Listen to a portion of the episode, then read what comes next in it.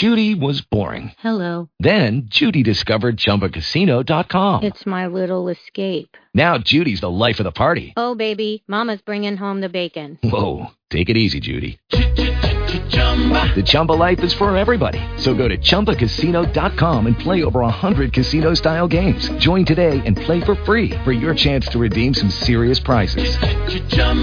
ChumbaCasino.com. No purchase necessary. Void where prohibited by law. 18 plus terms and conditions apply. See website for details. Blog Talk Radio. Hey, this is Zac Efron, and you're listening to the Stupid Cancer Show. I hate you both. I've hated you ever since I can remember. I hate you, and I wish you both had cancer. Cancer? Yes, in the head.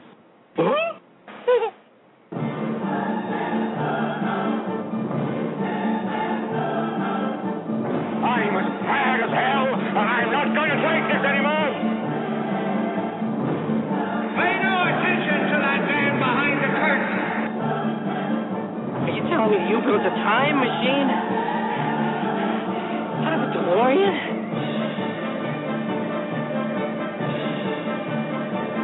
This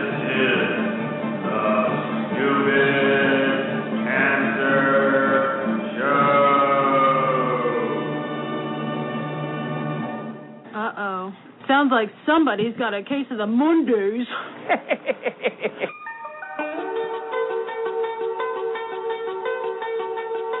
Hello there, children. Hey, hey, kids. People seem to like me because I am polite and I'm rarely late. And now, the hosts of the Stupid Cancer Show, Lisa Bernhard and Matthew Zachary. Not that there's anything wrong with that.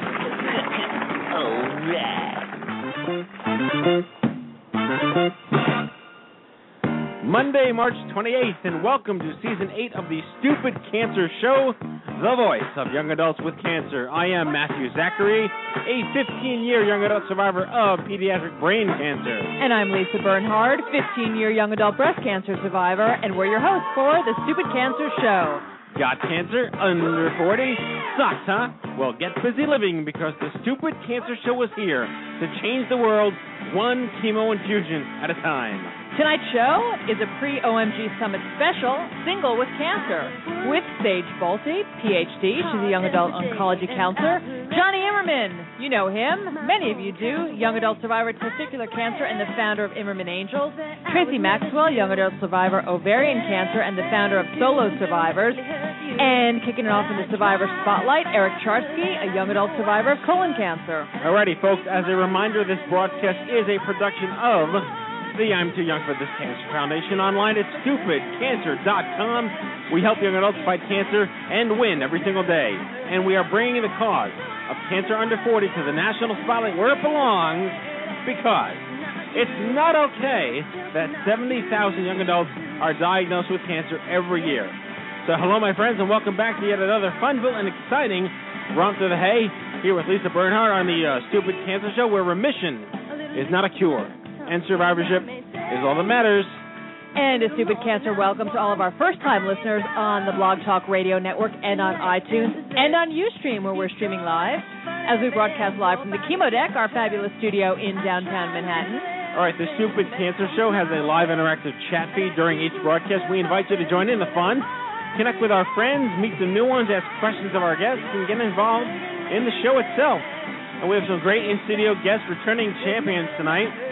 Mr. James Manning is back in studio. Good evening, sir. Good evening, how are you? I'm well, and returning champion, we welcome back Amanda Freeman. Amanda Freeman. Don't forget to pull the mic toward your face. Is that better? That is much better because we want to hear you because it's so like spotted owl. You're here. Production assistant extraordinaire. Yes. We've missed her so. We have missed her so. I've missed you guys a lot Yes. as well. I mean, James is great, but he's not a girl. That's a compliment, though. You're, you're quite masculine. Thank you. I do my best. At least he has hair. Yeah. Well, Th- This is true. you did not have hair though for a time, right? Uh, many years ago, yes. Talk into the mic. Into the mic. Or pull better? the mic. I don't know. I I love this. Everyone like moves their head toward the mic, but the mic is mobile. So Yeah. pull the mic toward your mouth, and it's so much more convenient. No. I know the natural inc- inclination is to lean in. To lean in. Well, I think Yeah. you do that when you eat. You lean in when you eat, Right. and actually the proper way is to to bring the bring food the to your fork to face. you. Amanda knows etiquette. She's good for so She- many things. if Random if fact. only etiquette. If only etiquette. that is good stuff. So Amanda, where you been? Yeah, what the hell's wrong with you, man? I mean, come on. Well, I've been having a wonderful time. You know, perfecting the art of vomiting gracefully. I'm Give gonna- her a round of applause for that. That's, That's my skill. That's Yeah. my new T-shirt. Perfecting the art of vomiting gracefully. Amanda does everything gracefully, including vomit. Yes. yeah. And how's that going for you? you know, pretty well. Um, and pretty soon, you know, I'm not going to have to do this anymore. But at least, you know, for the future, when you know I get smashed, like maybe one night after a party, you know, I won't have to like go to the toilet. I can just, you know, do it standing up and I like. love that. She's but- already looking forward to when she can puke from drinking too much alcohol rather puke- than puking no, from So medication. she can puke ungracefully. Yeah. That's the word. But you you told me today that you are uh, disease free, no evidence of disease. Yes, I'm very so that excited gets about that. that gets one of uh, one of Yeah. these because it just because we know that Paul Reubens is very excited We're knocking everything. that you We're have no evidence of disease. That Yeah. is fantastic. yeah, Paul so, Reubens is free of disease, right? Paul Reubens is only disease. He is. He's, He is a disease. He's pure disease. Yeah. so, what's the next couple of weeks look like for you? So I have one more cycle coming up, starting next week of chemo. of chemo. Not of beer and No. partying. Okay. Well, that that that'll come shortly that's thereafter. after, that's post-operative. Yes. Yeah. And uh and then I throughout the summer I'm I'm doing a clinical trial drug which really isn't that big of a deal. It's, you know. You've been doing that already twice a week now, yeah, right? Yeah, so it goes down to once a week and um and you know hopefully things you know stay the way they currently are but um I'm optimistic and so, So are what's my the doctors. what the, what's the clinical trial and what does that entail? Is that a pill? Is that to tell us no, about that? it's it's a one hour like IV infusion. Um, it's an immunotherapy drug, so it basically makes your white blood cells attack cancer cells. Um, so you know, I get fevers and chills like the day I get it, but other than that, you know, it it's not really that bad. So they're assuming that there are still microscopic cancer cells somewhere in you somewhere. Yeah, that's the problem with osteosarcoma. It's not like they can take my blood and like see cancer like leukemia. Right. So they they they don't know, so it's sort of like trial and error and like hope for the best. Got it. Got it. Okay. Well, we're glad you're here. We've missed you terribly. I missed you too. Yes, and you can have drunken beer festivals with us anytime. we can't wait for that. Yes. In fact, the first few shows after Amanda's back, we'll, we will just have drunken beer fest. I think we should Right? do the show drunk. Let's see what happens. Our, Some people, some people believe- think we already do. Yes, that is. You know what? Touche, my love. Touche. Well, we have um, some very big news to announce today on the show. This gets a drum roll because Lisa's going to roll this out. Many of you may recall last season we had a woman named Darlene Hunt on the show. She is the executive producer and and, And creator. and creator of this. Sh- uh, the, the, the, I was going to say Showtime's The C Word uh, with Laura Linney. It's a cancer comedy. The big C, The Big C. not the C word. What's the C word? The C word's a dirty, dirty, dirty word that we're not going to say. Oh, that but word. the big C The Big C. is refers to cancer. dirty, dirty, dirty word. All right, the Big C on Showtime. Darlene Hunt was on the show, and we On were our show. on our show. Right. Thank. I'm not doing. I'm speaking Should I take over? Maybe I'm drunk, or not enough, perhaps. Perhaps not. All right, so I'm going to play the drum roll here. Lisa's going to read this big news tonight for everybody. So pay attention, folks. Here we go. Central casting, and yes, there actually is a central casting, is seeking cancer survivors and individuals living with cancer for non speaking background roles on the Showtime series The Big C. Holy crap!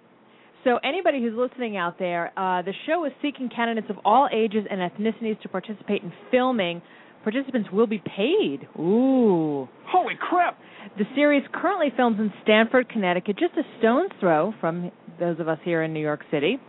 Uh, and production continues through mid June of 2011. So if you're interested or you know any cancer uh, folks out there or other folks, they don't even have to be I2 wires. Even extend to other organizations, anybody out there who um, is a uh, cancer survivor or currently undergoing treatment, if you'd like to be have a background, a non-speaking background role on Showtime's The Big C, you should email the Big C Extras, the Big C Extras at gmail.com, and we'll put that. Matthew, putting that into the chat room. I'm doing my best. The okay. big C yes, it's, so it's the Big C, like the show, and then the word extras, E X T R A S, the Big C Extras at gmail.com. Now they want you to include photo, uh, a photo of yourself, and contact information in your submission. So and your forget- blood type, social security number, and a major credit card. Yeah. Yes. No, he's kidding. Just in- kidding. just include a photo and contact information and send an email to the Big C Extras, that's plural, at gmail.com uh, to be and non, have a non-speaking background role on Showtime's The Big C. They're shooting in Stamford, Connecticut through mid-June. I got to give them credit for this. They're really trying to go for the authenticity, and I think that that's fabulous. Yes, we have no idea what the. I mean, I don't know if it'll be a hospital scene. I don't know what. It, I think what it's it going to would- be medical scenes. I mean, it probably. I would. I would guess it would be just. You're not going to say, "Oh, look, there's random cancer patients walking the streets." I mean, there probably would be some sort of. Well, I did, I didn't watch the whole season, the first one, but I, Yeah. I assume she went and was in waiting rooms at some point Right, and right. walked through hospitals Doctor's and people were in beds and like that. whatever. Yeah. But I think if we get some young people to go on the set, that would that would send a message. That would go a long way would go a long to way. letting people know that young people get cancer. So that's they do. They do. That's a very cool voice right there. This one Yes, should do the whole show like this. I think you should. Okay. I'll be Oh, back in two oh, minutes, folks. oh God. Oh no, I did. Hey now. Anyway, um, that that's our 800 number phone line. that's the, You've that's reached one Girls eight, of one, Stupid Cancer one Eight, right. that was John Saviar, uh, beloved Multimedia, yes. beloved multimedia expert who's you streaming us, saying, "I'll donate." Yeah, he'll donate to the Girls of uh, Stupid Cancer Show. Love it. Now, before we bring on Eric, I did want to talk about. We can talk about Kim in the news, but Yeah. this um this couple in Brooklyn. If you're not sure, I haven't heard this news. Uh, we we have listeners all around the world, but I want to let everyone know what this story's about. There's a young couple in their 30s in Brooklyn, in Bay Ridge, my neighborhood in Bay Ridge, in Brooklyn. They have an 18 month old child, and one week apart, the the husband was diagnosed with stage three rectal cancer, and the wife was diagnosed with stage four metastatic breast cancer. She's 36, he's 37, I think, and they've already raised like eighty-five thousand dollars online through their uh, their website. I made a donation. I encourage folks to to give what they can to this poor couple. Um, I uh, was interviewed by the Daily News, who did the, who broke the story about them, and uh, tried to frame it in the perspective of that they are young adults, and most young adults do get diagnosed with stage three and stage four, and are parents and go through these issues that are very different than when you're 65 or six. So this story is a perfect example of this cause, the young adult cause, that it's not okay that these two people at the same time, married with a child, get diagnosed a week apart. It's terrible. So I am putting out a call for folks to just what are their names? Um, Their names are Elisa and Bond. Nathan. Bond, right? Nathan Bond Yeah. and Elisa Bond. Yeah. Just type Brooklyn cancer couple in Google. And, well, it's uh, on your Facebook page as yeah, well, it's on my and Facebook uh, it may be on mine as well, or we'll Yeah. post it on mine as well too. All right, we just heard from on the, in the chat room Melinda Hood uh, from our New York City Planning Committee said that they've um, the Daily News itself posted a link that raised over 26 grand, but I heard they collectively raised over 80 now through their website, and uh, we can we'll try to find that article or that link for you um, throughout the rest of the show. But just heartbreaking, totally heartbreaking. Terrible story. Yeah. Really, really awful but story. you know, but we are here to talk about singles with cancer because we talked about parenting with cancer. This couple is the epitome of last week's show, parenting They with are. cancer. They are. Families and parenting. But uh, all right, I think Eric is in our waiting room here, if I'm not correct, and he is. All right, so let us bring out Mr. Charsky. Alrighty, Eric Charsky, the man, the myth, the legend, was diagnosed at age 34, sick for six months prior, and all kinds of tests led to colonoscopies. Found 26 polyps in his throat, five in his stomach, and 2,000 in his digestive system, uh, kidneys and liver. He had a total colorectomy. 19 of the small intestine were removed. His gallbladder, partial ampullectomy. I don't know what that means. Tumor in his neck removed. Basically, he was completely disassembled. Nine surgeries. Been tested annually, but he is a former Marine, races bikes, endurance events, runs marathons, sails yachts to stay fit and lead an example of what survivors can do that are, quote, gutless. Ha ha ha ha. Please welcome to the Stupid Cancer Show, the one and only Mr. Eric Charsky. Hello, Matthew. Hi, Eric. Oh, there's a booming hello, very hello. white voice Is this for you. Darlene? Eric, Is this Lisa, Darlene? How Hello? are you? Yes. Yes. I'm doing well. How about yourself? I love it. Eric's going to be our new radio. She, we're going to replace me. He's got a great Barry White voice. He does. Well, you know, I'm I'm just reciprocating on on Darlene's voice, and it's a 900 line, not an 800 line. Oh, okay. Thank you for clarifying for our listeners. we're gonna we're well, you know, we've got Jonny coming on next, so he's got the perfect date hookup thing, so we can just make this a whole singles with cancer, hot sex line dating. Oh no, it sure, when when we finish our segment, stay on the line. We'll meet you, but we'll bring you back on with the group. But you know, you have something against uh above. You have something up on Jonny, and What's that up? is that you may be bald and you may be a cancer survivor, but you have two testicles. Uh, we'll talk about that offline. Oh, oh, really? 'Cause, yeah, there were there were issues with the parachuting accident. I mean, think about what happens when you hit the ground at 60 miles an hour in a harness. Kind of. Oh, well, that's Wow. not cancer related though. no, not cancer related. That's Um, just like that's just like like um crazy extreme Eric related. This is the Extreme Sports The- episode. Yeah, yeah, that's a whole different. That's cancer and extreme sports. That's the book. Right. Yeah. Wow. Nice. All right, so I'll turn it over to Lisa, but let's just get started with you getting diagnosed with everything at once. Go. no worries. Um, are you talking? Am I talking? What's going on? You're up, Eric. I'm up. Okay. Um, everything that you said. Uh, however, I do have to correct you. It was Navy and Army, not Marines. Okay. Um, Don't so, those add up to Marines? Uh, Doesn't one Navy no. plus one Army equal one Marine? No, no, no, no. It doesn't work that way. Okay, sorry. Um, and and everything, eh, it, it's it's hard to explain, but with everything that I'm dealing with, it it doesn't equate to everything. It equates to everything that is can eh, be in your digestive system. So I can develop cancer from esophageal all the way through to rectal, uh, and anywhere in between because of of FAP and the way that it develops and what's happened so far. FAP. Familial abnormal polyposis. Now, you guys were talking about doing the show drunk. If you can say that drunk, I'll pay your bar tab for you. I'll never be able to say it sober. Familial Yeah. what? Familial abnormal polyposis.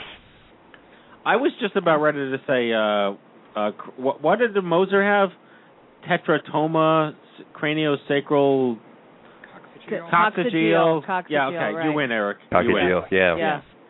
So tell us what that is. Okay, what FAP is is it's the deletion of your APC gene, and there's there's multiple ways that this can happen within your body, but your APC gene is your main cancer suppressant throughout your your digestive system. So when I was diagnosed, I had 26 polyps in my in my throat, uh, five tumors in my stomach, and then uh, 2,000 plus throughout my digestive system, to include kidney, kidney and liver on the outside. Most wow. Colon or excuse me most FAP patients only develop polyps in their large intestine or in their their descending colon either or. Um, there's nine markers for uh, FAP that are known. You can end up with desmoid tumors you can end up with Crohn's disease you can end up with all kinds of side effects from it as well. And of the nine I have six of the markers. So uh, I have to worry about desmoid tumors on top of FAPS, on top of uh, everything else that it can involve. So uh, it's just an ongoing surveillance all the time, uh, which makes life interesting sometimes. So they found all of this when you were first diagnosed. You must have had, I would imagine, lots of symptoms up until that point. Did you, and for how long? Uh, good question. I did have a lot of symptoms, and I was in a really, really high stress position at that point, high stress job, and I thought, you know, it's all stress related. I'm going through a horrible divorce. Um, I hate my job. jo- what was your job at that point?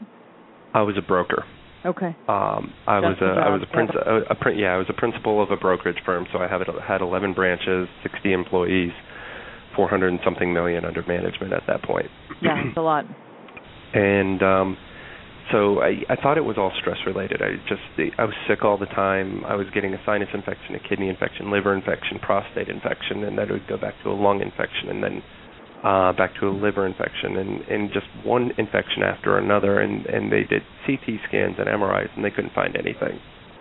And I was skeet shooting with a friend of mine who was my doctor, and he said, you know, just uh, on the odd case, I want to do a blood test on you. So we went into his office on a Sunday. He drew some blood, and he called me Tuesday, and he goes, hey, I want you to go in for a colonoscopy. This is genetic. I did inherit it from my mother. Okay. Um, so I knew from the time that I was 15 on, I knew that I had to be tested, and I was being tested every five years. At that point, they were saying once you hit 30, then you could go to 10 years. So I had been tested four years earlier at 30 years old, and they didn't find anything. And uh, so anyway, I went in, uh, got a colonoscopy, and a doctor, another doctor that I I uh, snowboarded with, was one that did the colonoscopy on me, and he came in and looked at me and just broke down and cried. And I was like, I looked at my buddy and said, "Well, this can't be good." Wow. Um, and and he's just tears are rolling out of his eyes, and I said, "How bad?" And he goes, "It's the worst I've ever seen." He goes, "I don't know what this is." And at that point, I knew. I, I knew I had FAP, and and uh, I knew it was beyond the, the the capabilities of of the doctors that I was working with to handle. Um, so I got in touch with MD Anderson Cleveland Oncological and and um, Dana Farber, and collaboratively we put together a group of doctors at at uh, Brigham Women's where my initial surgery was, and then my follow-ups were at um, at uh, Dana Farber, where I was in two pilot programs, and uh, and then genetic therapy as well. Where were you living as a stockbroker? Were you in New York? Where were you? I was I was in Western Mass. Uh, Okay. Actually, I wasn't too far. I was in Great Barrington at that point, so I wasn't too far from New York. Okay. Um, and Sloan Kettering was an option, but I looked at the amount of patients that they had had. I think they had in history something like 23 FAP patients that they'd ever treated, and at that point, um, Harvard was treating 56 initially. While I, when I got diagnosed, and went, okay, I'm going to go where the most patients are right now because that's where the cutting edge technology is going to be. Sure. And how long had your mom had the disease? Hmm. My mom was diagnosed at 40. God bless. She was diagnosed 46, 47 years ago. Uh, she is now 72. Oh wow. And, That's a good uh, sign. Yeah. It, a very, very good sign. It, yeah, longevity, longevity runs in the family. She is she is struggling. She is in a rehab center right now uh, after having uh, kidney surgery. Uh, she's been in the hospital for Yep. dealing with that, and um, hopefully she'll be able to to recover and get out of the hospital soon. But she's she's had a, an amazing, great life so far. Wow. Well, that's good. So you were also at the same time you said you were going through a divorce, hmm right? Okay. Um, A lot of fun. Yeah, I can imagine. Well, what's more fun, cancer or divorce? Uh, I would put both of them on the same level, Matthew. It's about the, the the equivalent of stabbing yourself in the eye with an ice pick. Yeah. Uh, did you have Um, any kids or no? Wait, a hot ice pick no, or a cold no kids. ice pick? No kids. I, I, would- I would I, would- no, it'd be a cold ice pick, and I was the only child involved. Okay. So, uh, so now, so Well, I want to know about a service. Where did your okay, service? what about service? Where, where did you? Where you- where you- was your? When gotta- was your you've gotta- You've got to get off this military kick. I'm a I, I race sailboats now. I don't do anything with the military. No, but I'm curious to know. were you sick before the military or after? You know, interestingly enough, I did. Looking back through my military records, um, I was sick. I traveled throughout the Middle East, um, throughout Asia, Southeast Asia, uh, Africa, Central and South America quite a bit. And when I was in Asia, I was really sick for about a month. I just I, I couldn't stop vomiting. I was racing bikes at that point, and they went in. They did a colonoscopy, and um, they found a tumor in my colon at that point, which I didn't think anything of. I was I don't know what 23 years old, something like that. Never equated uh, never equated it to FAP. Never said anything about it to my family. Just went in, okay, you know, get a tumor removed. Um, never figured out if it was typed or not um, because it was removed in Japan. I don't even know if if if what language they were speaking when I went in. It was it was the craziest thing. Um, I felt better afterwards. Never thought back about it until uh, until I was going through my diagnosis, and then I went, you know, I wonder if I could ever get my fingers on on that medical record from when I was in Japan. It was in, actually in Atsugi, Japan, that I was operated on. Uh, I had another issue where I fell down a flight of stairs, broke my jaw. Uh, actually, I was riding a bike down the stairs and didn't quite make it. But that was the whole doing the drunk radio show thing.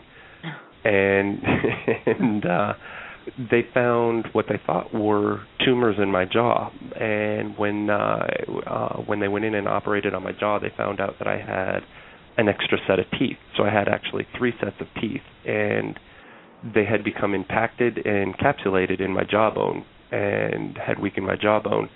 And the surgeon that operated on me was actually Ronald Reagan's chief oral surgeon, and called me and said, "Look, I want to talk to you." Flew out to Guam. And this was in 1989 and asked me if I knew what FAP was. And I said yeah my family was involved. And so he made me get tested. I went in for a colonoscopy because he said what showed up on my jaw was a definitive sign that I had FAP so the signs were there that just the dots never got connected because That's I was traveling around the world That's insane. That's that's incredible. Yeah. And you had surgery in Japan in a Japanese hospital or wa- at an American facility? No, it was actually in a it was in a Japanese hospital. Uh Hmm. we were TDY I was living in Atsugi. I was on a military base, but we were TDY to to another area, um, uh, flying to different areas. And and when I was sick, they sent me into a Japanese hospital, and um, they showed me pictures of what they did, and and I woke up with a little scar and went, oh, okay, well, I guess they did something. Yeah. Um, but I never quite understood what they did. so um, I always wondered if they implanted something, but I don't think they did. that's amazing stuff. And so that so that extra set of teeth is is yet another sign. It, right. That's actually yeah. part of Gardner syndrome, which at that point Gardner syndrome had not even been been detected as Gardner syndrome. They were just getting to the point that they were connecting whatever the teeth issue was with FAP. Um, desmoid tumors weren't connected to FAP at that point. That was just recently connect, connected genetically. So there's a, they're finding a lot of things that have been called different types of cancers or different types of sarcomas are all directly related to FAP and the genetic deletion of the APC gene now. So before we wrap up here, uh, what an, amazing, amazing story, Eric. You've so what is your condition now, and what kind of um, kind of maintenance are you on now? And it sounds like you're still doing your sort of extreme. Are you still jumping out of airplanes and, and doing other things? No, I'm not jumping out of airplanes. Although next year I did promise a friend of mine when she turned 40 I would take her and, and jump out of an airplane with her. So that will be my first time since I broke my back when I when I last jumped. Um, I am sailing a lot. I am uh, still training a lot for races. So I don't call it extreme, but other people do. Uh, as far as maintenance, I just got out of the hospital uh, this morning. I just uh, just had a procedure this morning and found out that I'm completely clean and don't have to see the doctor for another year and a half to two years. So it, it went from initially being checked every two months to every three months to every six months. Then I had a reoccurrence, went back to three months, had another occurrence. We maintained every six months. Then I went to once a year, then a year and a half, and now we're out to two years now. And I believe John Olis and I are the only two in the country that are actually reversing the effects of FAP and not developing any more polyps going forward. Amazing. Do the math for us. You were 34 when you were diagnosed, so that all adds up to you're how old now? Uh, almost 42. I'm 41 and change now. Okay, gotcha. Wow, And hanging four- tough. 41's the new 31, so technically you're you're you're younger than you were when you started. I am a hell of a lot younger, much better looking, and much much sexier, as you keep telling me, that. No, I I will attest to that. Charsky's a good-looking guy, he's a, and he's a guy you want to always have on your good side. You know, I hey, I'm all about hugs. It's all about you know, the he. You know he that. look he looks a little bit like. so Speaking of too sexy, he looks a little bit like one of the Right Said Fred guys who sang that song from his photo. Yeah. uh, j- Well, Like he's, he's always too sexy who? for he's too I'm sexy too- for his Charsky. Uh, thank you, Matt. I'm going. You know what? I'm going to put that on my boat. Too sexy for my Charsky. That that should be the name of your boat, dude. This is how I help. this is how I, will give let, back I to will my let you christen it with champagne. I will let I you will. christen it with champagne. All right. Well, we're going to mute you, put you back in the green room, go to the news, and we'll bring you back on with the other guys. Okay? Fantastic. Do I need All right. to mute, or are you guys going to mute me on that side? Uh, we'll mute you over here. Okay, thanks. We will mute you. Eric Charsky, everybody. All right, let's get to the news here. And there we go. Hello, I'm Kent Brockman, and this is Eye on Cancer. Just the facts, ma'am.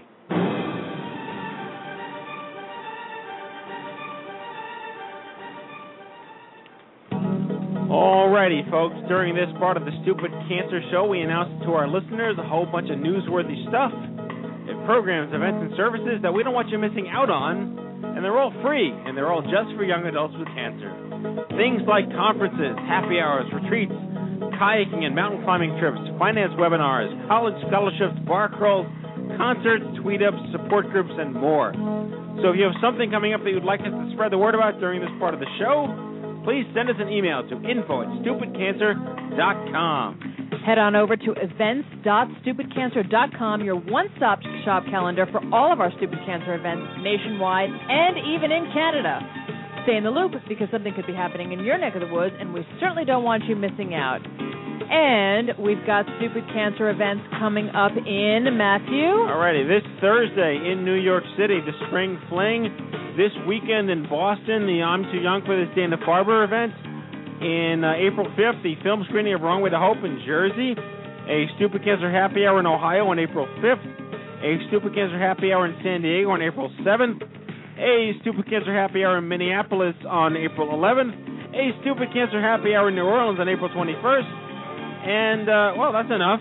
But everything's on our Google Calendar at events.stupidcancer.com. Alrighty, the fourth annual OMG Summit has reopened registration, and that includes spots for both the conference itself and the Cancer Tastic Cruise to Nowhere on Saturday, April 9th, April 16th. I'm excited about that cruise. Sign up now at omg2011.org. That's omg2011.org, and do not, do not, do not miss. I am drunk. Do not miss your chance to attend the conference of the year for young adults affected by stupid cancer. Do not eat a donut, and do not miss Kate Donut. One of our. Hi, Kate. Hi, Kate. Announcing the Stupid Cancer Street Team, brought to you by the Stupid Cancer Army and our friends at FanCorp. This is a truly social. This is truly social networking with a purpose. Yes, it is. It's free. It's easy. Win great prizes. Build our grassroots effort and meet thousands of authentic fans from around the globe. Sign up today at stupidcancerarmy.com. You sounded like Dr. Evil. Around the globe, one billion dollars. One billion. Yes, Matthew. Alrighty, the Stupid Cancer forums are really actually taking off like a lightning rod. We've got about 500 people in there in just over a month and a half. This is our awesome new online support community that we're building. We need your help. Head on over to stupidcancerforums.com. Sign up with one click through Facebook, literally one click through Facebook. One and click. One click through Facebook. Thank you. and network with survivors, caregivers, providers who are making a stink about super cancer. That includes, I just went through puberty. Includes. Includes parents who have young adult children that are sick, young adults who have pediatric children that are sick, and caregivers of young adult survivors and patients. Good stuff. Whew, amen. Every Tuesday, our partners at the Leukemia and Lymphoma Society present YA Connect, a free interactive webcast supporting young adults affected by all cancers. Check it out at lls.org slash YA Connect. Good stuff, good stuff. And as always, be sure to register yourself with Jonny Imerman's group, Imerman Angels, will be on the show in just a few seconds. Our partner in one-to-one peer matching at imermanangels.org. That's plural, imermanangels.org. And check out the calendar for First Descents, the premier outdoor adventure organization for young adults with cancer online at First Descents, plural, also firstdescents.org. They host dozens of retreats and excursions each year. And that, my friends, is your stupid cancer news. All right. I, I prematurely preempted the applause. Prematurely preempted. Yes. I have to find all my bios now. Consistently guilty of prematurely preempting. Something like that. Yeah. All right. Okay, lady, you go first. We got some sage, right? We got some good stuff. We got us some sage bolte. All right. Sage bolte. What is got the it. positive? Hang on, Sage. Wait just Sorry. a second. That's okay. What is the cost of unwanted treatments that kick the crap out, crap out of your sexual self? Thousands of dollars. What is the cost of gaining back a positive sense of your sexual self and being able to feel like you got it going on again? Priceless. Dr. Sage, aka the Sex Lady, is on a mission to help that happen. She's not talking about just sex, but about body image, sexual esteem, and sexual function, how these impact all areas of your life. Mm-hmm. No question is off limits, and she's here to talk about being single with cancer. Please welcome Sage Bolte. And in the near corner, in the red trunks, customized for comfortable one ball fit, ah. embroidered with the Be Well number one on his butt, we have Jonny Imerman from Chicago who beat testicular cancer twice as many times as he has remaining testicles to show for his greatness. And yes, some call him Mr. Jonny, who's half nuts and willing to talk about anything below the belt, the founder of Imerman Angels, Mr. Jonny Imerman. And finally, Half nuts, that's funny, half nuts.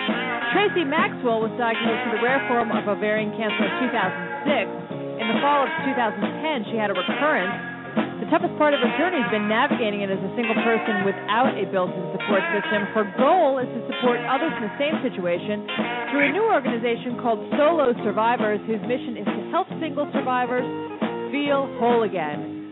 Please welcome Tracy Maxwell. Tracy Maxwell, Jonny Imerman, Sage Sage Bolte, Bolte. and we're bringing back Mr. Charsky. Folks, welcome to the Stupid Cancer Show. You're all returning champions. How's everybody good to be doing? what is happening, everybody? Thanks our so much round for table. us. Oh Yes. yes, our pre-OMG roundtable of all stars. Yes, you guys are. Um, well, Eric, I think you're coming to the summit, but Jonny, Tracy, and Sage are our uh, singles with cancer panel. You will be trafficking through hundreds of young adult survivors at this event, coming to hear your expertise on what we're going to talk about tonight. And um, I guess it goes without saying that being single with cancer is probably terrible for most people.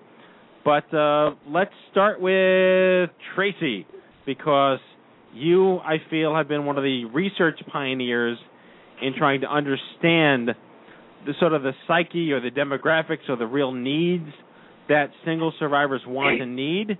Um, just go into your quick story for the record for our listeners, and I want to hear more about what prompted you to take this leadership role in trying to help others who are single. Absolutely. First of all, great to be back. Thanks for having me again, and I'm looking forward to OMG and being on the panel with these awesome guys. Um, and I would not ever call myself a research guru for sure, but I did do a, a Survey Monkey needs assessment just to kind of find out what are the needs of this community because what prompted me to do this is that I had a tough time when I was going through treatment and trying to deal with the after effects of treatment, the scars and the body image issues and the sexual issues and dating and and all of those things that come up for those of us who are single and dealing with this and I wanted some support and I just didn't find anything out there specifically for single people. So I thought, hey, why not start something of my own and and uh, I also didn't want to just assume that because I had had certain issues that everybody else had them. So that's what prompted me to do the survey and really find out what are the issues that single survivors are dealing with. And what would you say were your what was were first and foremost first and foremost your overriding issues? You know, some of the the biggest stuff that the survey told us were also the same things that I dealt with. Um, feeling alone. I think when you're single and you live alone, it's often really it's really easy to feel alone. And when you go through something tough, like I always found when you know at 9/11 or really difficult times when something big was going on, a disaster, natural disaster, tragedy, or you know even in Colorado when you have three feet of snow and you're kind of stuck in your house. That those are the times you really, really feel alone. You just want to be around other people, and and going through a serious illness is another one of those times. You just feel it just exacerbates that lonely feeling, I think, and and then some of the others that have already been mentioned. I mean, um, dating anxiety, body image issues, dealing with sexuality, fertility. All those things are things that that um, single survivors worry about and deal with. And you know, how do you deal with fertility issues when you haven't even had a date in a few months, or you don't have your hair, and you you have to now think about preserving your fertility? It can be really tough to deal with that when you're single. And I think another big thing that came up over and over again is just the fact that you have to make so many really big decisions that could affect your life. Um, and you have to kind of do that alone or rely on your parents when you're um you know you've been out of the house and away from your family for a while and now you either have to go back to your parents or or deal with making these kinds of decisions all on your own. So part of what you're talking about are the sort of the hardcore logistical navigation issues, not even the social issues per se. But I want you to just talk briefly about the website you started, and then I'm going to kick it over to Sage as the PhD in the room, excuse me, uh, who has all this experience being on the flip side of this as the person offering support to folks in your position, Trace. Absolutely. Some of the things I'm finding out are that, um, you know, those social connections play such an important role in our health and well-being. And again, as single people, we may not feel like we have as strong a social connection. And so we've started kind of a, a an online community. We just started a Facebook group. It's uh, Solo Survivors. You can search on Facebook and find us, and we'd love to have you. Where there's some active discussion going on. We put up a really basic website for now because we're just kind of getting started with with this organization. It's solosurvivors.org is the website.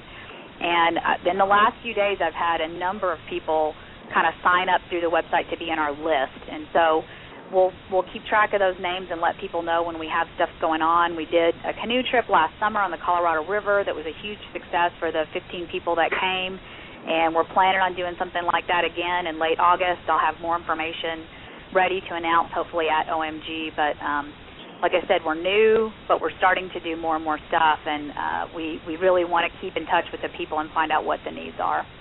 So I'll kick it over to Sage. Sage, you've been on the receiving end of these uh, support service needs for quite a while now.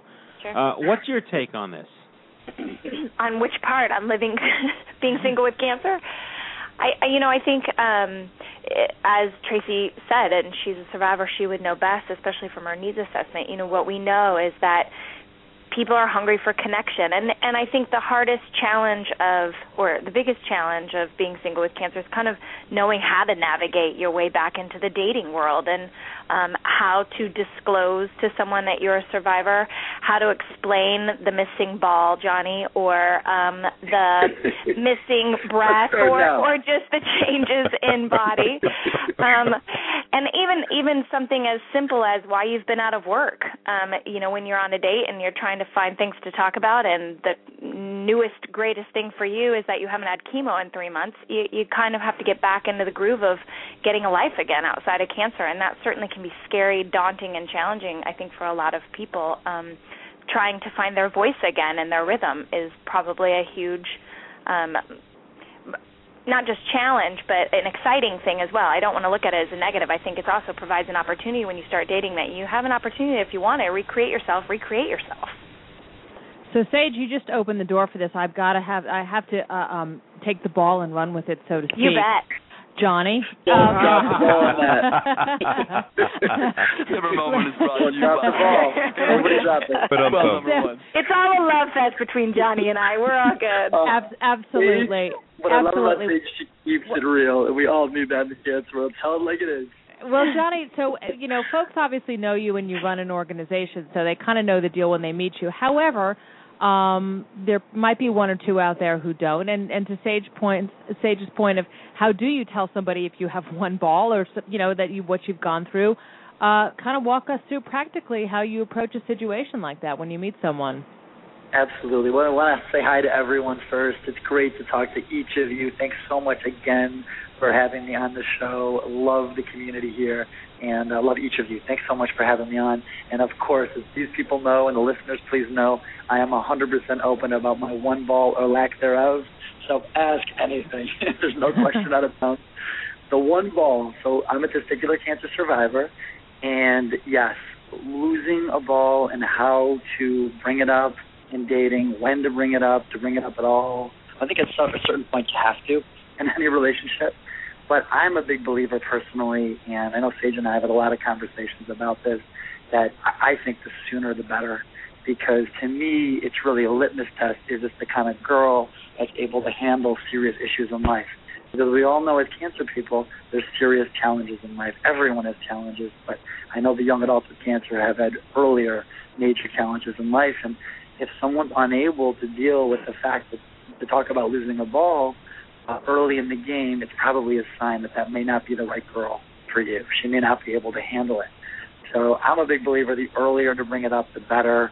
Um, yeah, I, I, I to me the first date I, I would. Yeah. But I yeah. realize that everyone's able to say that. You know, not everyone, but I think if you have the courage to do it, I don't think anyone would hold it against you. I guess is my main point.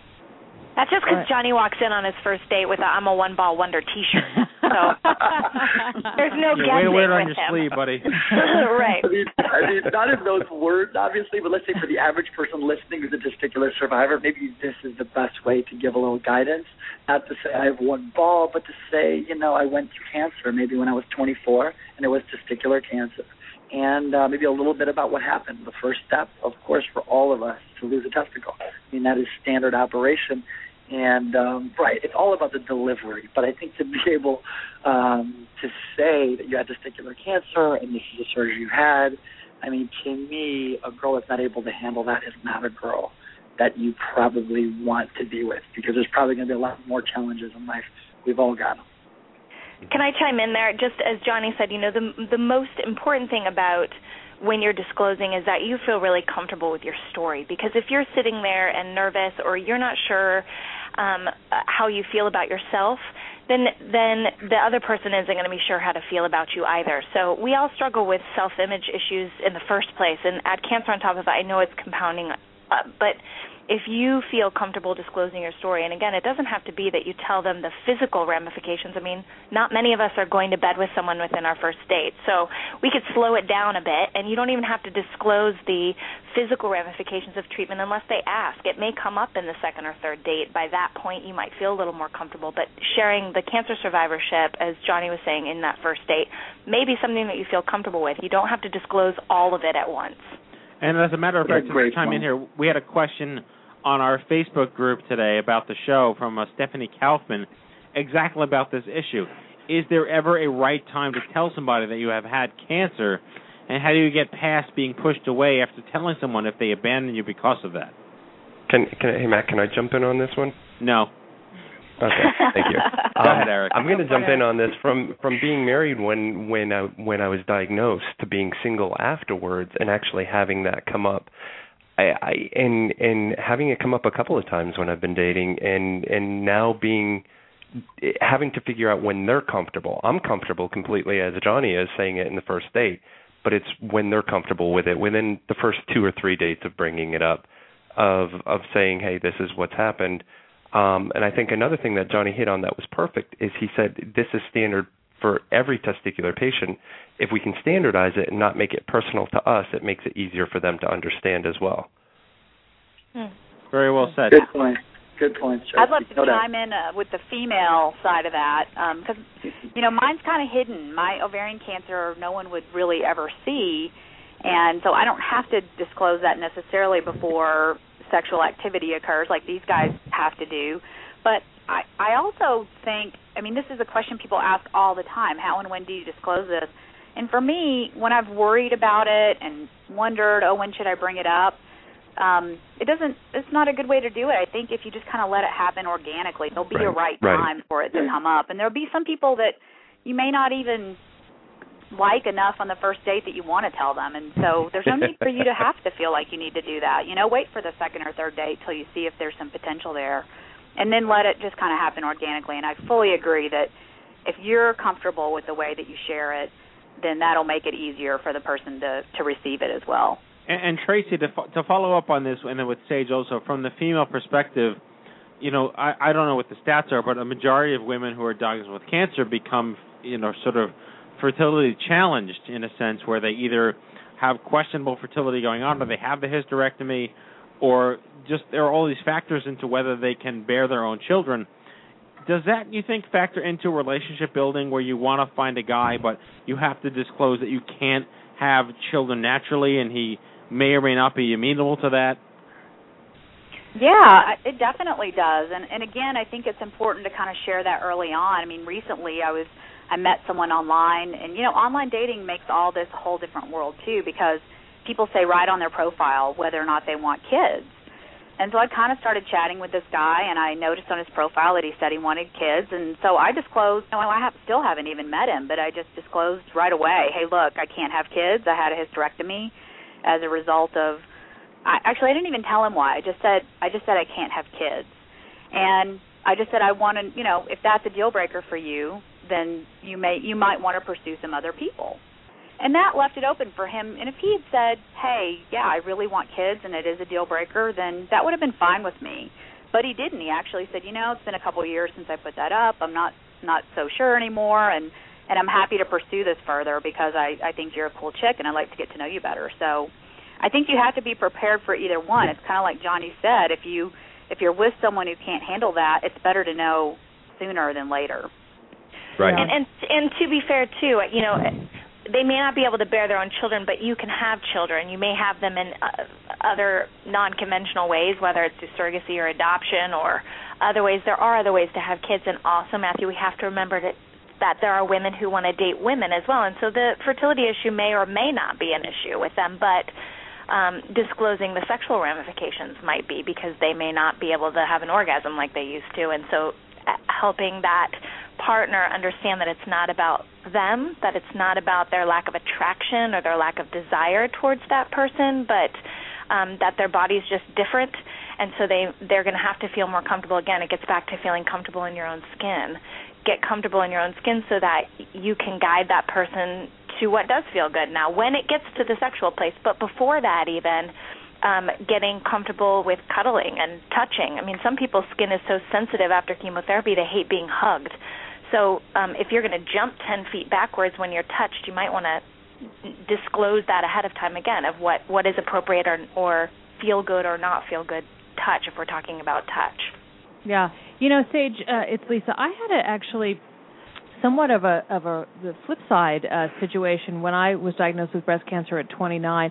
I found that um, I would date people that I wouldn't necessarily date or didn't necessarily like kind of before I had the breast cancer, mm-hmm. but I mm-hmm. think subconsciously or unconsciously felt like damaged goods. Yeah. And so was grateful, not on a conscious level, but on an unconscious level, was grateful that they accepted me. Mm. And so dated them and then found myself in situations where I had to sort of, after many, many months of hard work, sort of do a reality check and say, wait, I'm the same person I was before the cancer, and mm. if I can't fall in love with the, you know, the love can't be about the cancer right. specifically, and I can't fall. And that was a really, really tricky thing to navigate. I imagine you have come up against that with with others as well. Absolutely, and it's, and it's very well stated, Lisa. And I think a lot of people struggle with uh, and not just females. I actually in my in my research there was a lot of guys that said that exact thing. I feel like damaged good or I'm coming with too much baggage to the relationship. And Jonny's heard me say this, many people have heard me say this. You know, what who of us don't come to a relationship with baggage? By the time we hit 21, we probably already have six suitcases full. Um, and well, yes, if you're cancer, Jewish and live in New York, you're, you're doomed from, from day one. So. hey, your whole family moves in with you, Mac. Come on. Exactly. um, and I think you know, cancer. I, I I would encourage people to look at cancer a little differently. It's just it's just part of your story. It's not what defines you. It's not an additional baggage. It's part of your story. And I think for a lot of people, at least the people I'm interacting with, have really taken that and run with it to make it something that they can incorporate into their life in a positive way. Not that cancer needed to happen for those things to happen, but that they found ways to get around it. Sure, sure. Sage, can I jump in on that really quick? Mm-hmm. Uh, because no. there's one. Matt, come on, stop it.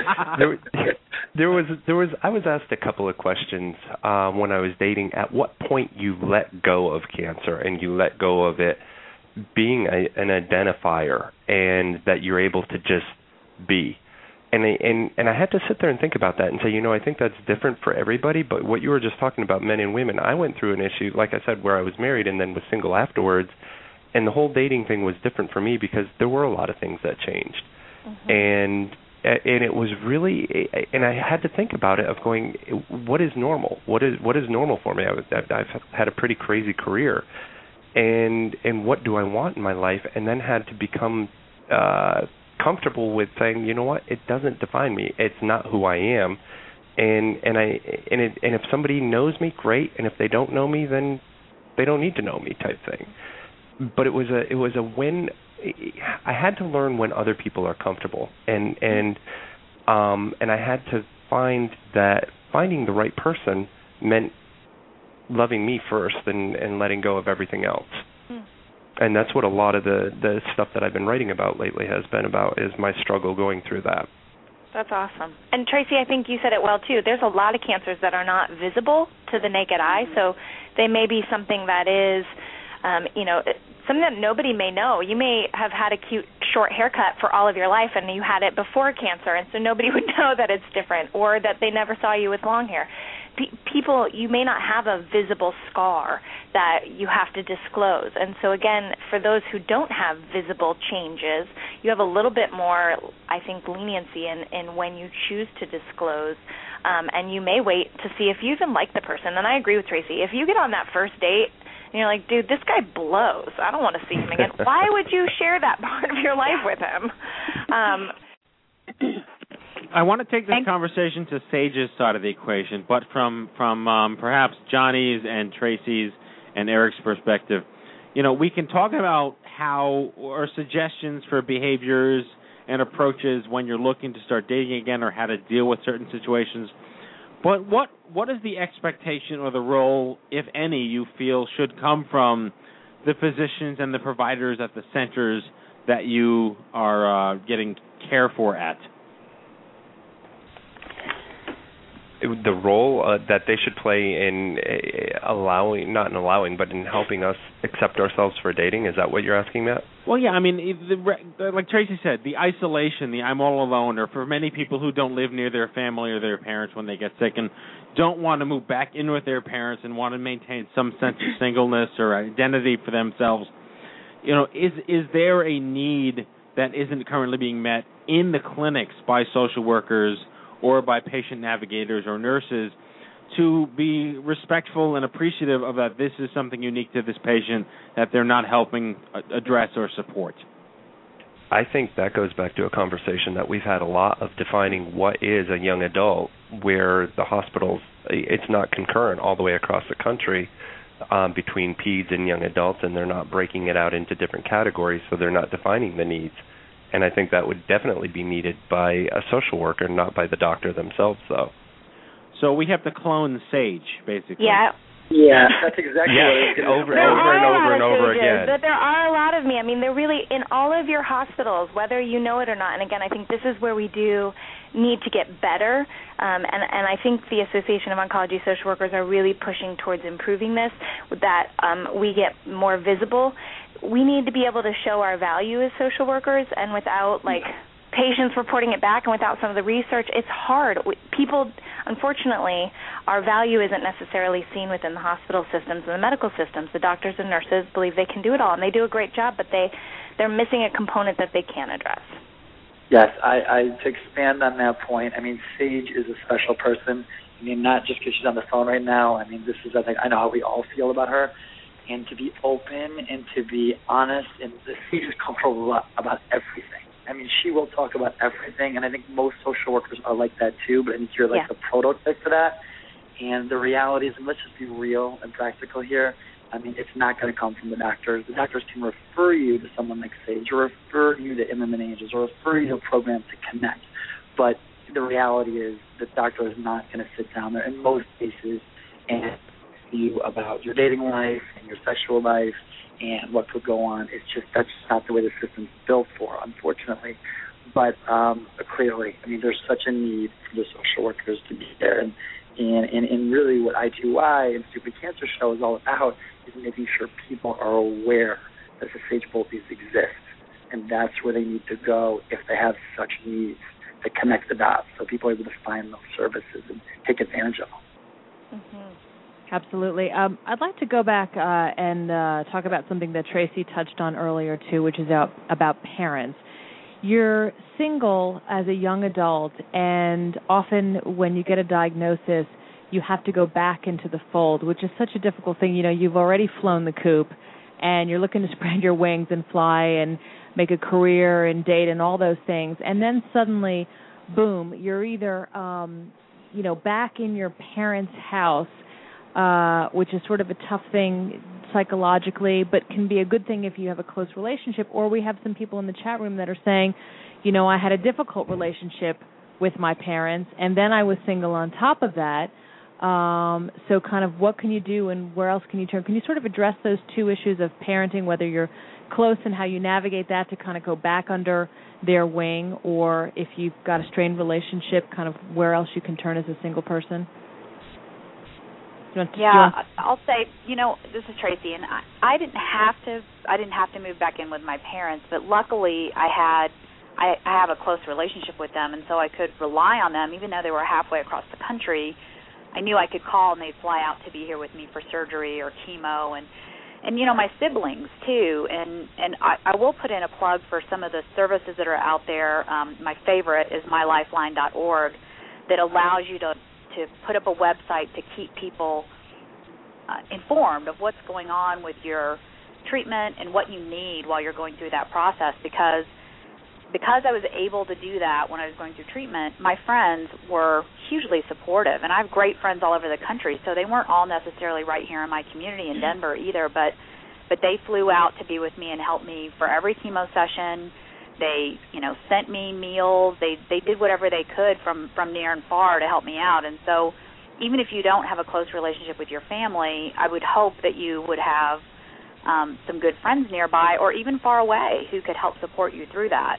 And if not then i think you know where that social worker comes in is to help connect you with some other services that are that are available in your local area because i'm always astounded at how many great services there are out there um, and I was able to take advantage of a lot of them during treatment. But then there were a ton more that that I didn't even know about at the time, and and I feel like I was pretty well connected. So, again, just asking for the help and putting it out there, you'll be amazed at what you can find.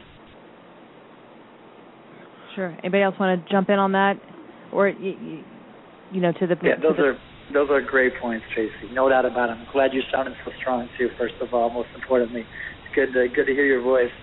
I mean, those are those are great points. I mean, I think awareness is the key, right? I mean, that is the heart of I2Y. I mean, we have the Sage Boltes out there. We have amazing social workers. Um, we got to remind the hospitals the importance of the social workers out there. I mean, I, I can't underscore it enough. I mean, we hear it every day in our office, and and people just they're not going to turn to their oncologist for that, and maybe a nurse on some situations but the social worker at the hospital is the most logical person to turn to who's going to sit down with you and say, look you in the eye and say, how are you doing? Mm-hmm. How are you dealing with this? Let's talk about it. What do you want to talk about? You Let me ask you guys a question. I'm trying to interrupt.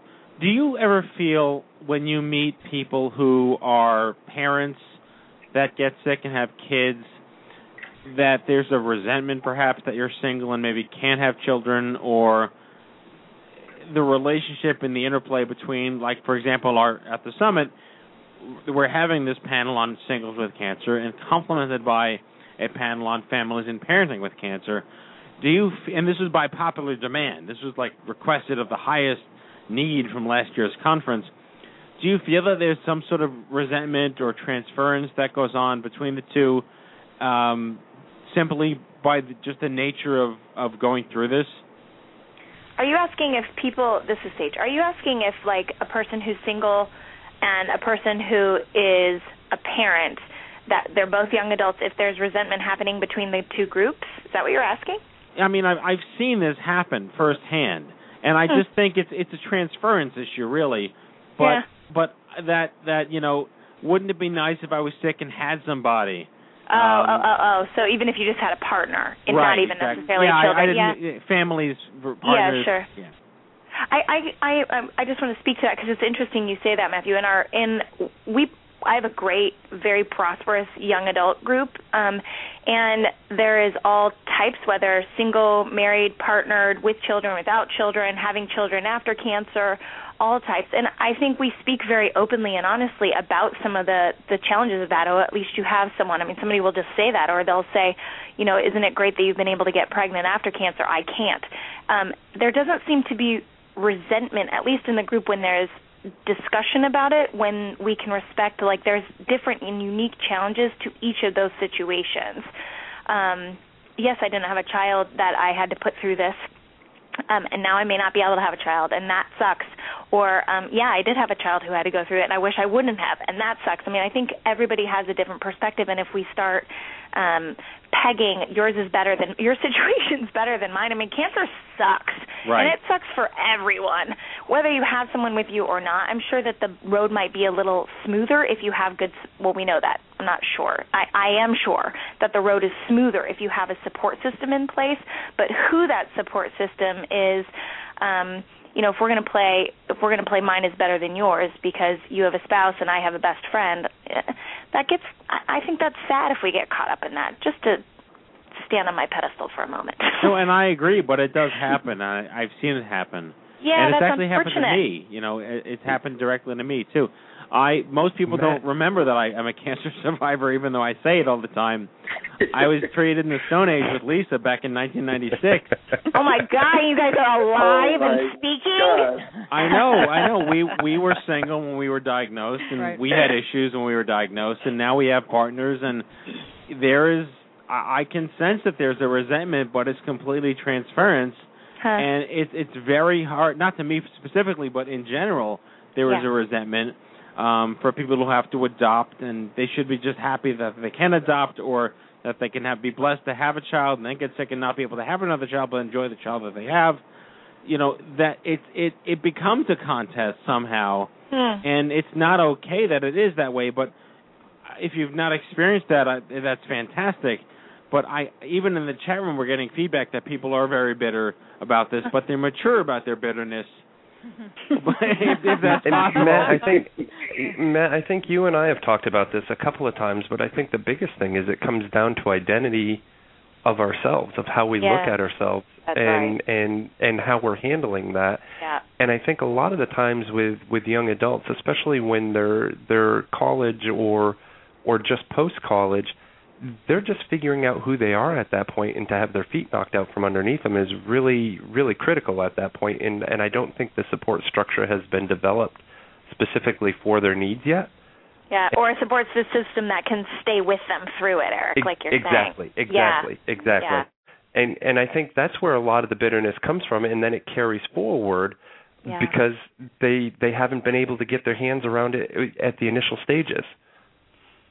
So I think that's an interesting topic, Matthew, that maybe I2Y can start addressing so we can just make peace with everyone and let's just bond and be beautiful together. I, hey, I'm all for kumbaya. That's interesting. You know, I think if there I think it's great that people are being honest about it on the chat and um it warrants a discussion and dialogue. I don't I, in our group we talk about it very openly, but again, it's it is respectfully and I don't get the sense of bitterness. I think there's some um there might be some jealousy or some um admiration maybe in, in certain situations, but I have an experience where it's like a, competition or bitterness. That's really unfortunate that that's happening given cancer I mean, cancer sucks. I I've I've seen the competition, unfortunately, and and I'll say at, at our age of of the post young adult cancer. Um, with some of the with some of the older groups that are out there, some and I'll say some of the senior organizations I've seen that where where people have had cancer for 15 or 20 years and they feel now that they're the the the prophets within the cancer world and and it's like no that's that's not um that's not the way that it is. And and and we've I I think if as we've all traveled around the country we've seen different organizations and different um functions where it's just not as positive as it could be because it's not focused on continued growth. It gets sometimes gets focused on money or um who's got the biggest name or or sometimes the, the focus gets shifted in the wrong direction. And I think that's sometimes where it comes from Matt. No, I, I definitely agree, and like I said, it, it's most of it is transference, and people don't mean it, but it's that that survivor guilt that you you can't help feel right right sometimes mm-hmm. that you know someone went through surgery four times and you only had it two Right. times, but Yeah. at the same time, it's still just fucking ridiculous to begin with. and you should I mean really and truly the the chat that's happening right now is really really interesting. Really interesting. Right. Well, we have to close soon, but Lisa has a final question, which I think you can all can answer very interestingly. Go ahead, Lisa. Well, this was Matthew's question, actually. No, No, I want we Lisa. Have two, we have two it, questions. It sounds better when Lisa asks my Does questions. it? Yes. Well, Matthew has a question about dating other survivors, um, survivors dating survivors, which I'd like to address. And I actually had a quick question too about maybe Sage and or whoever would like to chime in on this. When you're single and you're going through the throes of treatment um, and all of that, it's you know that's a point where you can have a lot of friends and, and possibly family around you. But um, after all the treatment stops and people might tend you to think fall you're over it? yeah, Yeah, exactly. yeah. They tend to Yeah, fall away, and then you go back to normal, and it, you the feelings of isolation and Right. now what, and am I taking Right, time off? All those things. Uh, Yeah. Sage, can you throw in some pearls of wisdom to that one? I can, and I'm sure Tracy, Jonny, and Eric can probably share even more wisdom because I can share the professional wisdom, and I usually call that the oh shit moment. Like you, you kind of pull up your bootstraps, you get through that treatment, whether it's a year or two years. You just kind of focus on the end goal being getting done, and everybody rallies and makes you dinner and do all the nice things and gets you to appointments, and then you get done, and you haven't even started to realize what you just went through. And that's Right. when the oh shit what just happened? And that's when the world falls apart and the and the kind of world comes out from underneath you. And that's when you need the most support and that's when people disappear because they think you're done. Here, here. and it really all- it yep. really goes to educating people and asking for what you need. It, it does come from and i think this is where the challenge is if you're 22 you may not have had the experience to be able to kind of advocate and, and ask for what your needs are where if you're 32 you might have had more life experiences to be able to do that but it really does come down to saying in a very blank and um, blunt way, you may think I'm done, but I'm just starting the healing process, and my body needs another year or two recovery before I even start feeling like life is getting back to any kind of sense of norm and asking for further support. But it really comes from the survivor educating, and I know that kind of sucks because it puts you back in the in the role of asking for help, but that's where it comes from. I don't know, Tracy, Jonny, Eric, your thoughts? I, I think you're spot Um, on on that.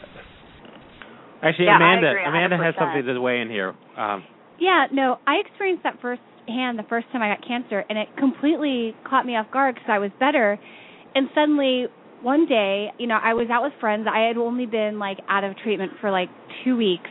We went swimming at a lake, and I got into the lake, and I know how to swim, but suddenly I was convinced I was going to drown. I had a total panic attack.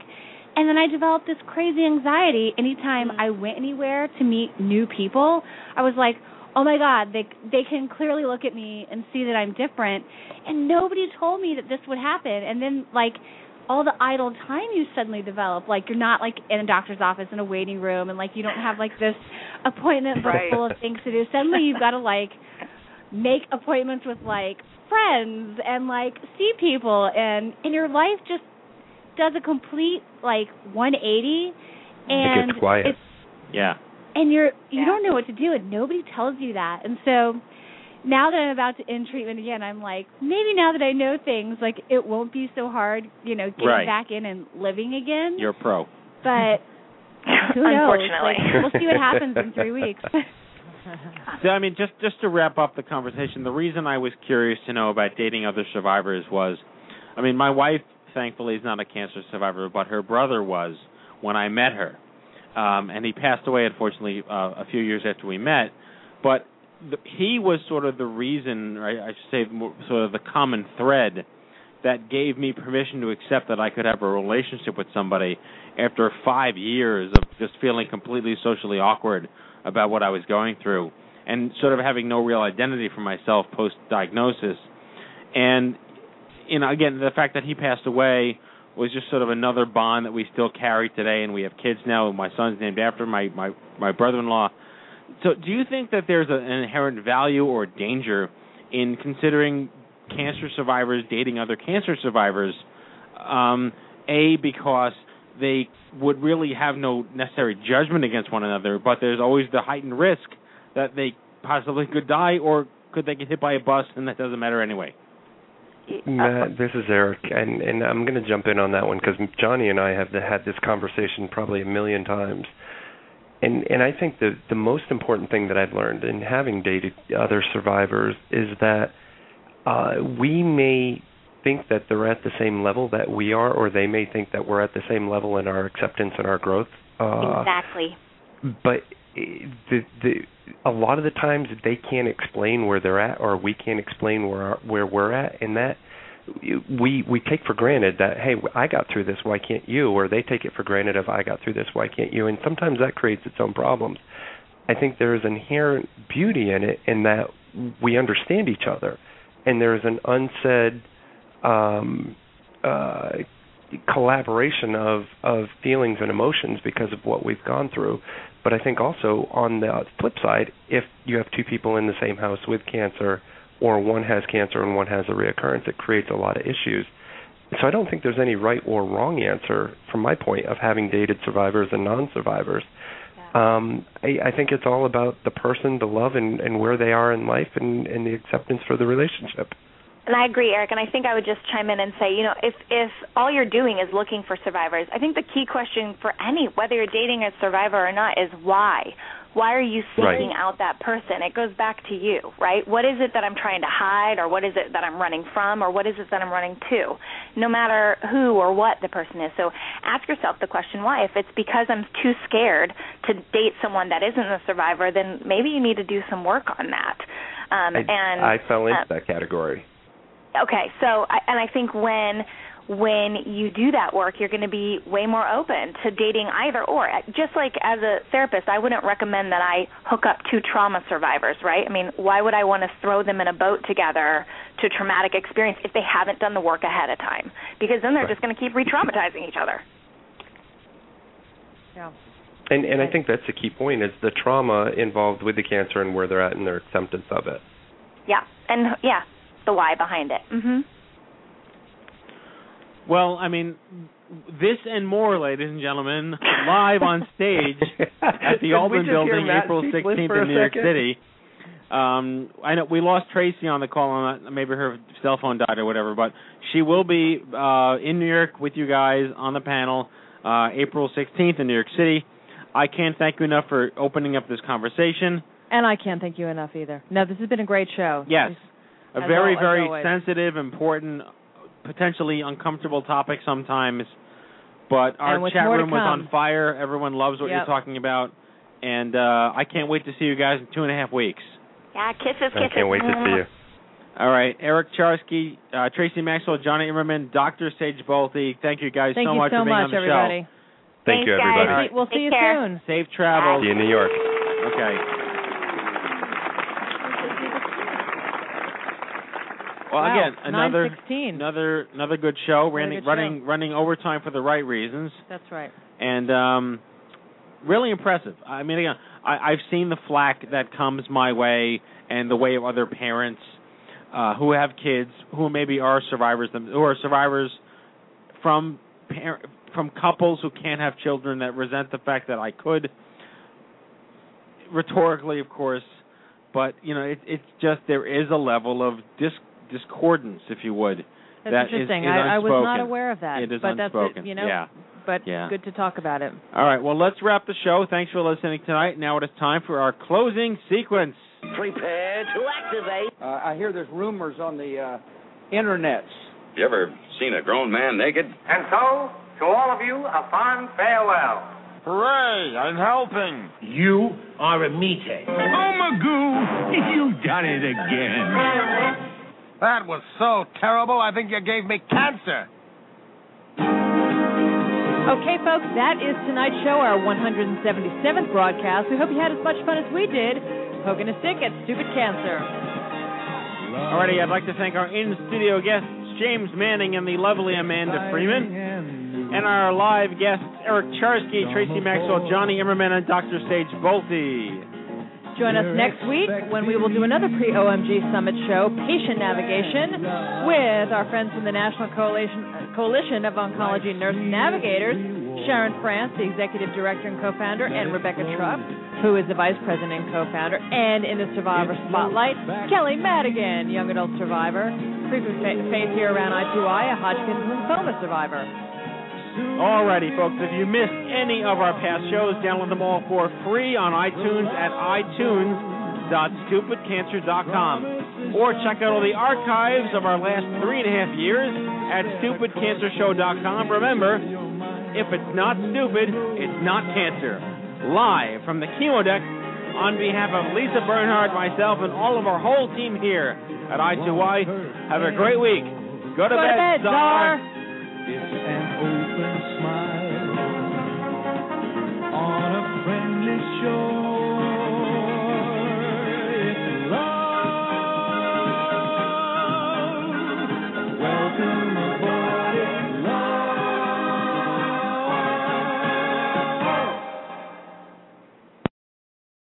Lucky Land slots, you can get lucky just about anywhere. Dearly beloved, we are gathered here today to. Has anyone seen the bride and groom? Sorry, sorry, we're here. We were getting lucky in the limo and we lost track of time. No, Lucky Land Casino, with cash prizes that add up quicker than a guest registry. In that case, I pronounce you lucky. Play for free at LuckyLandSlots.com. Daily bonuses are waiting. No purchase necessary. Void where prohibited by law. 18 plus. Terms and conditions apply. See website for details.